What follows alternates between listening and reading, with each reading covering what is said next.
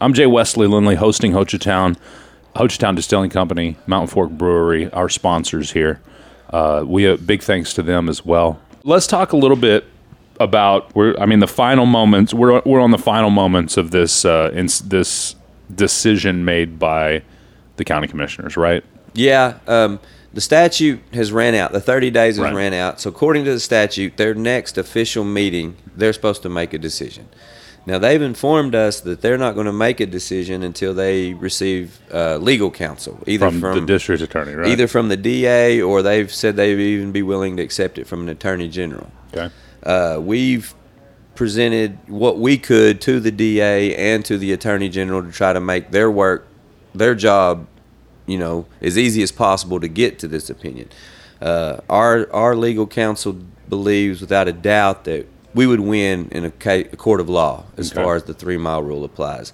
This all could be solved with a pen stroke from the commissioners. Right. All they have to do is is declare us a historical community, and the three mile rule is void. It doesn't apply to us. You know this this this whole county now, and I recognize it all over the county. It, you- it was kind of centralized here in Hochatown, and there was spots of it here and there around the rest of the county. But now I'm starting to recognize this whole county is getting this entrepreneurial spirit. Yeah. This this this notion that man we can we can do something here. We can work for ourselves.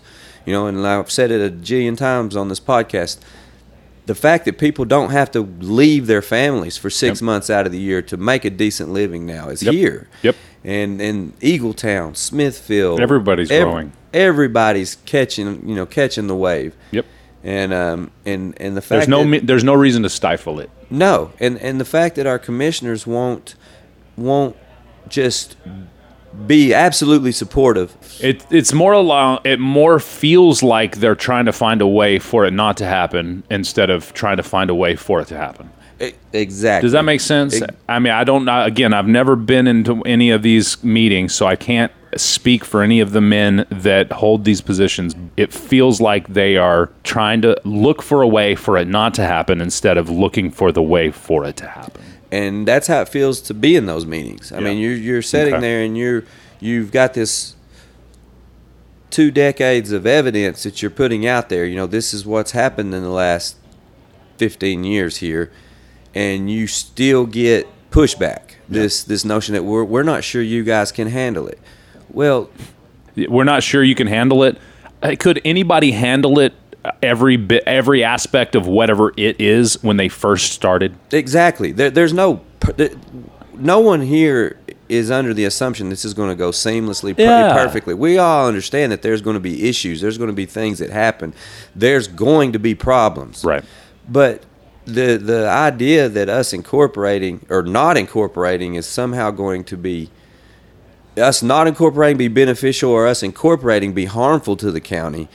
It's a smokescreen. It's crazy. It- it's it- it's a little out there. It can't be the real reason. aliens. It- yeah, I mean, it, I'm not going to say aliens, but it's aliens, bro. Right. So. and and we're working there. We're close. I mean, I really believe that we're getting. I know we've been fighting this fight and beating this dead horse now for a while, and you know this podcast generally gets to that topic sooner or later. You know. Right. And uh, but we're we are close. We're closer, and you know, and we've done shown that we'll we'll go the extra mile. You know, we we're not a, we're not scared of going to court. Right. So, you know, to me, any kind of no answer at this point, you're just delaying the inevitable. Right. And and to me, and I think to most most people, you know, when you just step back and look at it objectively, it's Like you said, most McCurtain County voters see the light. Yes. They see why their grandkids can now come back into uh, the county and earn a good living. They see why their kids don't have to leave. They see why they're all of a sudden their property values are worth more. Does that cost more in taxes? I can see that being an issue, but at the same time, do you need a, a hundred acres uh, worth that much? Because then you sell half of that, keep what you want, and now you've got a fat windfall as well. Everybody is seeing their values go up, so why use that as a negative? exactly. I mean, it's it's Why argue that in the negative? Is what I mean. and you know I've I've seen people on social media talk about the, uh, economic opportunity zones Right, that we've right, been right. classified. This county's been placed in by the federal government, Okay. And basically, what that means is we're in poverty. Uh, Mm-hmm. as you know, just on average, As a citizen, As- group of citizens, yeah, yeah, yeah, we we live in, a, you know, and here we are on the verge of climbing out of this. You know, for years we've Mm-hmm. we've this this county has struggled, and here we are on the verge of climbing out of it and being a player in the state. Yeah. we just had the lieutenant governor here. We're we're recognized as a player in the state. Yeah, I mean he. And I'm pretty sure I wasn't incorrect on that stat. We're responsible for one third of the tourism dollars. He didn't pour- argue it. Pour into this state. Yeah. I mean that's power. Exactly. You know what I'm you know what I'm saying? This Yep. area could get and here we are, we're bickering with each other and trying, you know, holding up progress when we need to all be working together to where we do have a voice in Oklahoma City. Exactly. You know, if, if we, we don't want to be that group that yeah, we're making all the money, but then all of a sudden here comes people from outside of this area come in and get control of it. Yep. We, you know, if the best thing for us to do is get control of it now ourselves, it's easier to control down the road, and then we are a player in Oklahoma City.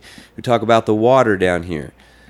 You know, I, I appreciate the lieutenant governor coming in, and I, I think for the most part that they want to see us succeed. Yeah. But there is a whole group in Oklahoma City that wants to take our water, Mm-hmm. whether it's to sell it to Texas, use it in OKC, or for whatever, whatever right? reason.